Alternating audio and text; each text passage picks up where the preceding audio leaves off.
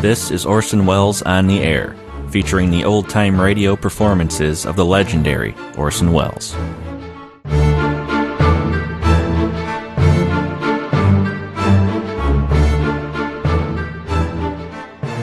Welcome back to Orson Welles on the Air. We'll hear from the Black Museum this time, series that Orson Welles hosted that took to the air in May of 1950.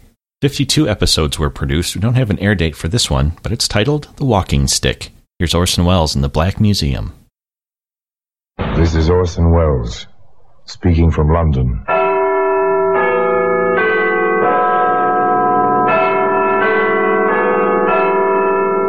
The Black Museum.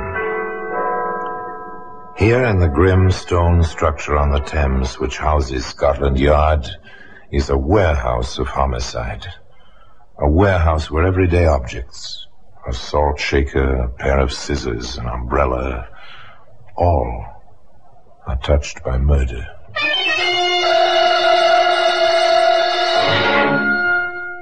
A walking stick, black wood, silver-mounted. Maybe it's real ebony. Stick which might have belonged to your grandfather. It's that vintage, about 1865. A gracious era with crinolines and beaver hats.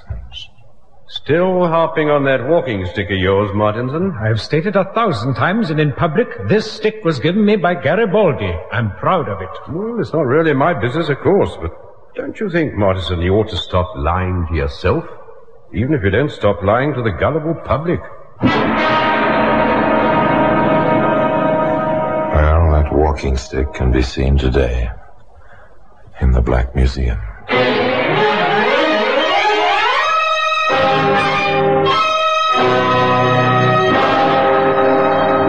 From the annals of the Criminal Investigation Department of the London Police, we bring you the dramatic stories of the crimes recorded by the objects in Scotland Yard's Gallery of Death, the Black Museum.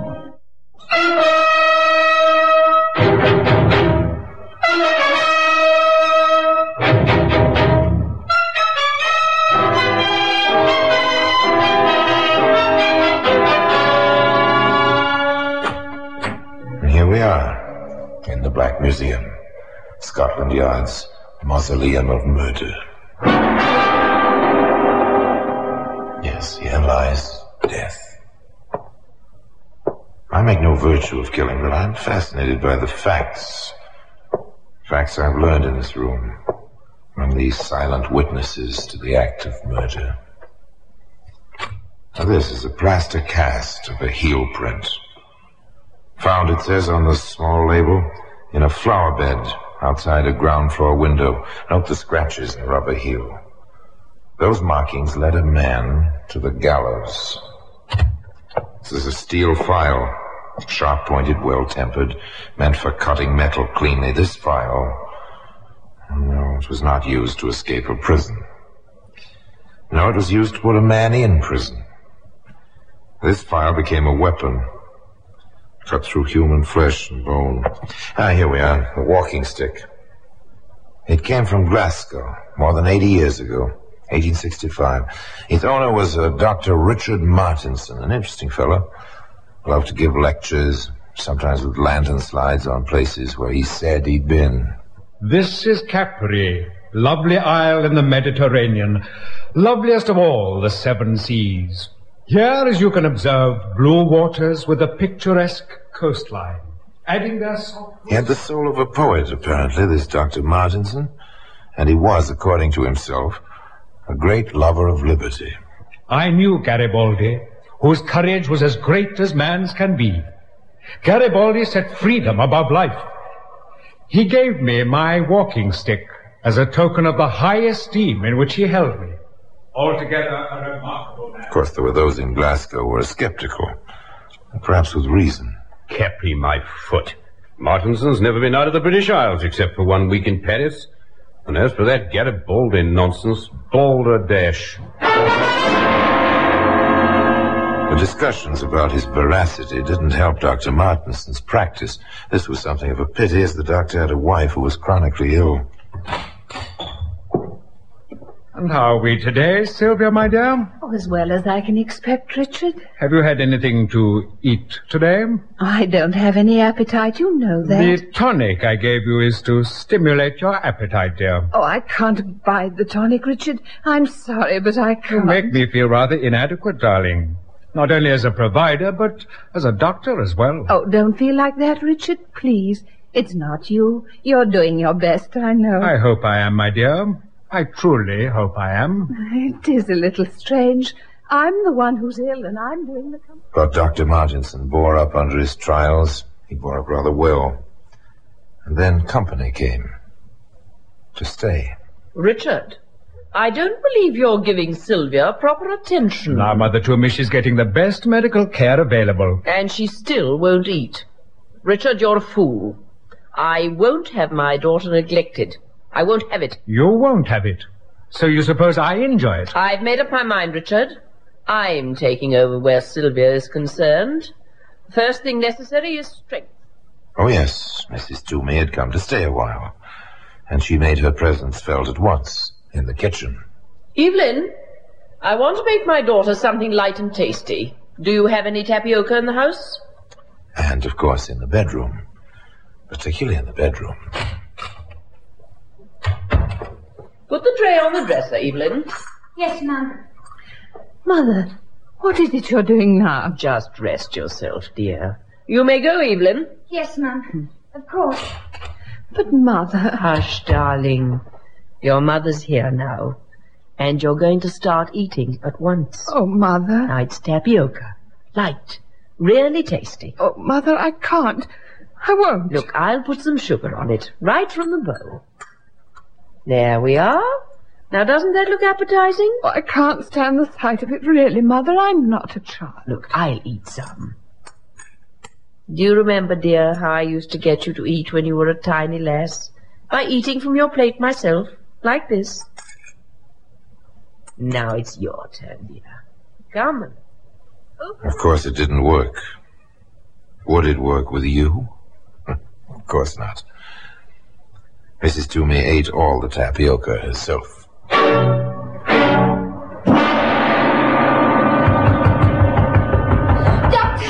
Oh, Doctor! Please open the door! Doctor! Doctor! Evelyn, what in the name of... Oh, Doctor, she's taken so sick. Who has taken sick, girl? My wife? Oh, no, sir. It's the old... It's Mrs. Toomey. She's taken dreadful sick, moaning and groaning and all. She woke me up, she did, with the noise of it. Richard, please, is Mother sick? It seems so, dear. Oh, please do something, Doctor, please. All right, I'll go to her. Meanwhile, you get your coat on and run for Dr. Barclay on the High Street. Hurry now. I hesitate to treat my wife's mother. That's quite ethical, you know. If you're a doctor, you don't treat members of your family yourself. Dr. Barclay, despite his reservations concerning his colleague, honored his own Hippocratic oath. He returned at once with Evelyn. Oh, take my coat, girl. Where's the patient? Yes, sir. In there. Good of you to come over so quickly, Barclay, in spite of everything. Oh. Our job, Martinson, is to heal the sick. Now, let me see the patient. First, Barclay, I think you should see this. Oh, where did you find it? Near her bed. She reeks from the stuff. Oh, then this is nothing more than an ordinary drunken... I would diagnose it as something more. She's been taking some of this, apparently. I know that sedative. Opium base. What's your diagnosis, Martinson? Apoplexy. She's the choleric type, you know, apparently subject to these attacks. Now, if you'd care to examine the patient, Doctor, I should be glad to give you whatever assistance... Barclay examined the suffering woman, prescribed a sedative, and went on his way. He called again the next morning. Oh, she seems to be resting comfortably, Martinson. She'll be all right in a day or two, I'm sure. If you want me, send the girl. The coolness between the two medical men remained, and succeeding events didn't tend to improve their relationship. Richard, I'm Mother, and I'm the one who's sick. It must come to all of us, Sylvia. Your mother lived a full life. Now she is at rest. But I'll miss her. I'll miss her terribly. The passing of her mother was extremely upsetting to Sylvia Martinson. Her husband, qualified physician that he was, used to the sight of death, seemed somewhat affected himself. His wife was not present to see him. Evelyn, I want you to see something. Yes, Doctor? This bottle. Remember it? Well, of course, sir. I bought it from the chemist myself. Mrs. Toomey sent me. She said it was for sleeping. When was that exactly, Evelyn? Day before yesterday. The day she came. And the bottle was full then? Oh, yes, sir. And now... I can see for yourself, Doctor. More than half the medicine's gone. Exactly. And I want you to remember this if there should be any question. Understand? Yes, sir. I've made out and signed the death certificate. Can you find your way to the registrar's office? Oh, yes, sir. Go there, then. I'll give you a note. File this paper. I've certified the cause of death as apoplexy. Understand? An obedient girl, that Evelyn. Not too bright, perhaps, but obedient. Very loyal to the doctor. In fact, her loyalty had a tendency to brim over at the edges. I think he's a grand man, grand. And why, may I ask? Well, you only cook for him, Mrs. Bemis. You don't see him at the front of the house like I do. So considerate, so kindly. Have some more cheese, Evie. Thank you, I will. Now, this cheese... He went to the other end of the city for it, just to tempt the madam to eat something. But she wouldn't touch any of it. It's a husband's duty to care for his wife. The doctor does more than his duty. Spends all that time at her bedside. Tries to help her every way he can. Maybe it's because he's got so much time on his hands, not having many patients and all. I'll have a bit more of that cheese myself. I heard over the fence yesterday... Half the neighborhood is talking of what a prevaricator he is. Oh. With his walking stick from the Italian. Nonsense. If he says it was a gift... Then you can be sure it was not. A great one for making up... A bit of below-stairs gossip, a touch of the local scandal that kept patients away from the doctor's door, just some gossip at the end of the servants' dinner. As they lingered over the cheese, poor sick Sylvia had refused. Yes. The cheese. Evelyn, the bicarbonate. Oh, where does the doctor keep his bicarbonate of soda? Well, I think in the medicine cabinet. I don't feel so well myself. No. I'll get it. Oh, hurry. Oh, my stomach, that twisted. It must have been the cheese. Oh, it did taste a bit tangy.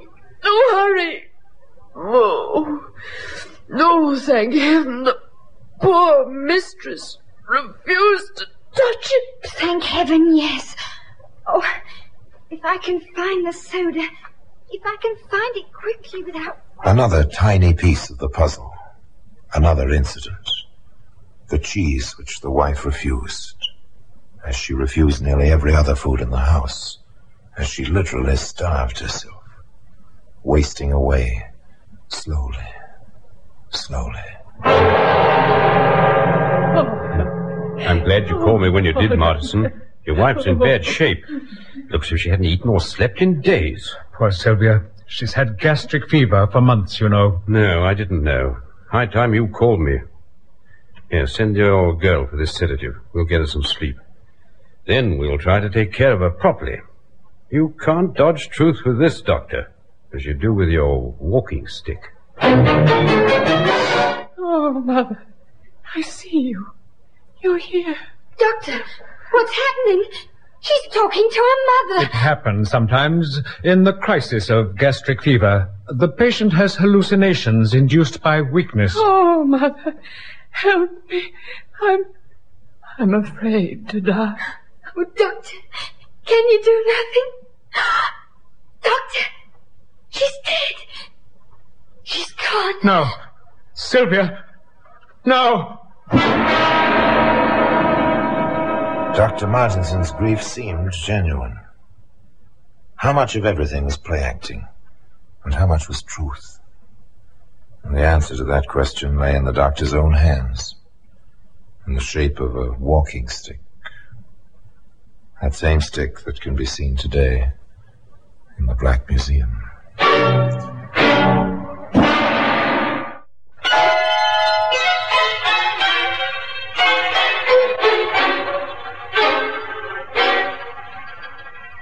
They took Sylvia Martinson to Edinburgh, to her own family, to place her with her mother. Her heartbroken husband took the long, slow journey, and it was long and slow in 1865. At the church... No, it isn't so. I cannot accept it. I cannot. Wait. Before you take my beloved away, let me kiss her sweet lips once more. A trifle overdone, don't you think? Well, perhaps it was sincere. However, the emotion was not considered unseemly. However, other things were considered so, and people at times made it their business to call the attention of strangers to such happenings. Here's a peculiar business, Stuart. Just another letter, Sergeant. A crank, I'd say. I'd like to think so, but this fella seems to know what he's talking about. Are you certain it's a man, Sergeant? Well, do you notice the signature? Amicus Judicii, friend of justice, masculine, a man. Ah, uses a foreign language. Latin, that's what it is, Latin. I thought only doctors knew Latin, and chemists, to read the prescriptions the doctors write. You haven't read the letter yet. Read it, Stuart. Read it carefully. Gentlemen of the police, it appears to me that a man who falsifies the way he obtained a walking stick and creates fantasies of travels he never experienced may well be a subject for suspicion in other matters. Odd? Why? Go on. Keep reading.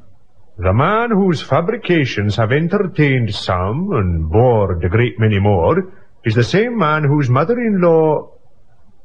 died some few weeks ago under rather strange circumstances at his house in Socky Hall Street. Yesterday this man's wife also died under strange circumstances. This man is Dr. Richard Martinson, and it is the writer's belief that a thorough investigation can be only of benefit. Either it will restore public confidence in a man of medicine, or it will uncover a murderer. Amicus Judicii. Well.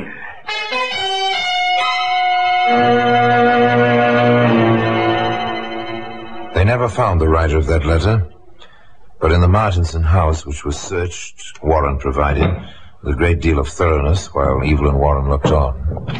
Found this, Sergeant. Medicine bottle.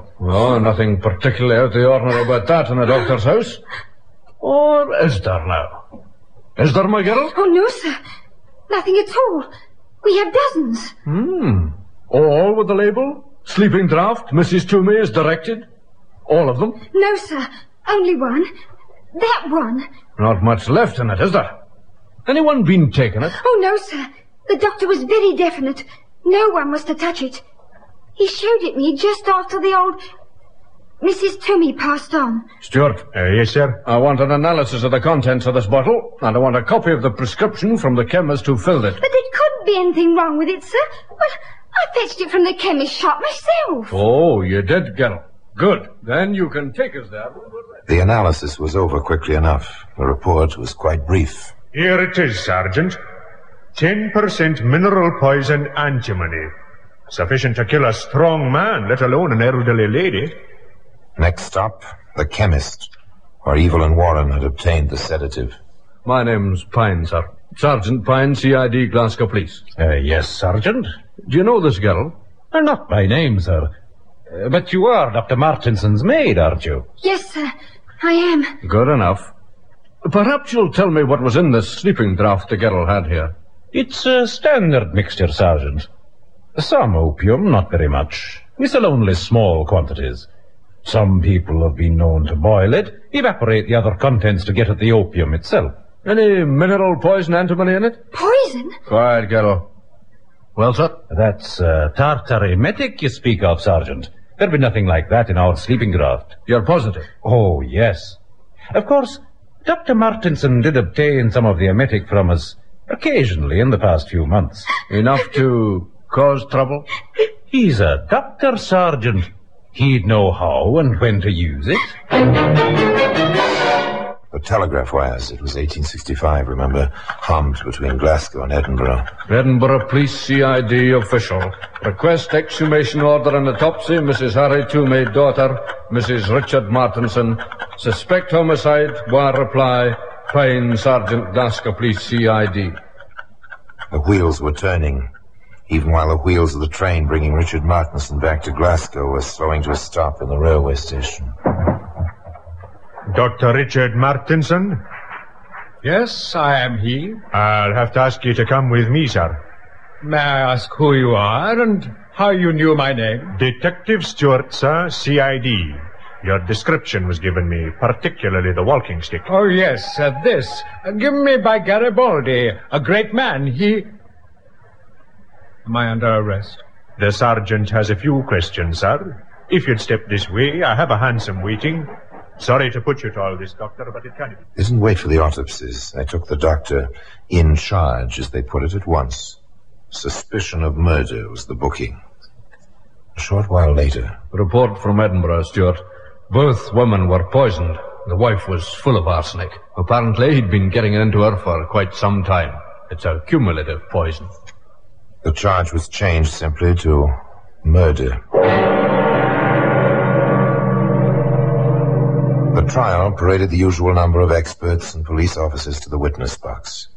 The medical evidence was almost overwhelming. But through it all, not one shred of motive.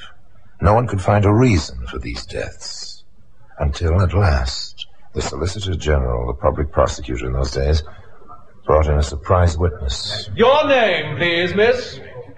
Evelyn Warren. Miss Warren, we understand you were the housemaid in the establishment of the prisoner. Yes. During your employment in that household, did the prisoner make any advances to you? Did he? Answer me, Miss Warren. Yes. When did this happen? Before his wife fell ill? Yes. What did you do about it? I spoke to the mistress. I asked to be let go. What did she say? That I was to stay and she would speak to the doctor. Did she? I don't know. Did the advances continue? Yes. Did he ever ask you to marry him? Did he ever promise to marry you after his wife died? Answer me, did he? Yes, sir, but only once,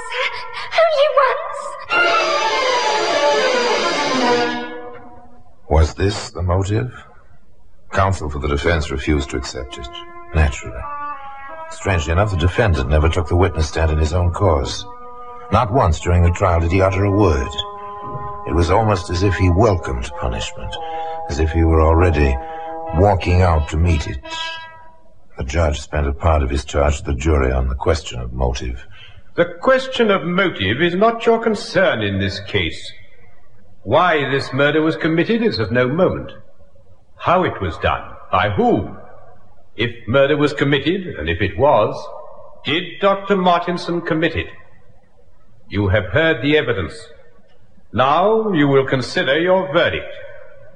And during every moment of your deliberations, remember, the decision you make can never be undone.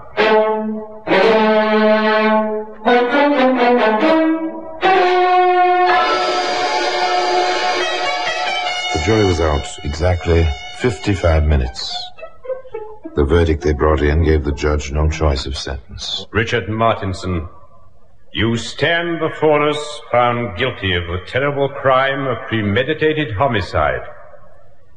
It is the sentence of this court that you be carried from the bar to the prison and there be detained until the 1st of July, 1865, and upon that day to be hanged by the neck until dead. And the walking stick... The evidence which helped the slender value of the doctor's word, that stick which helped to hang him, can be found today in the Black Museum. Why did he do it? What had he to gain? In modern terms, what compulsion drove Richard Martinson to sacrifice his future as a physician to the lies of his lectures, to the fabrication of his walking stick story, to the murder of his wife and her mother? Perhaps today's psychologists would have the answer. In 1865, no one had the answer, not even Richard Martinson himself. He did state, just before he died, "I can assign no motive for the conduct which actuated me beyond a species of terrible madness and the use of ardent spirits." And now, until we meet next time, till we meet in the same place, and I tell you another story about the Black Museum, I remain, as always, obediently yours.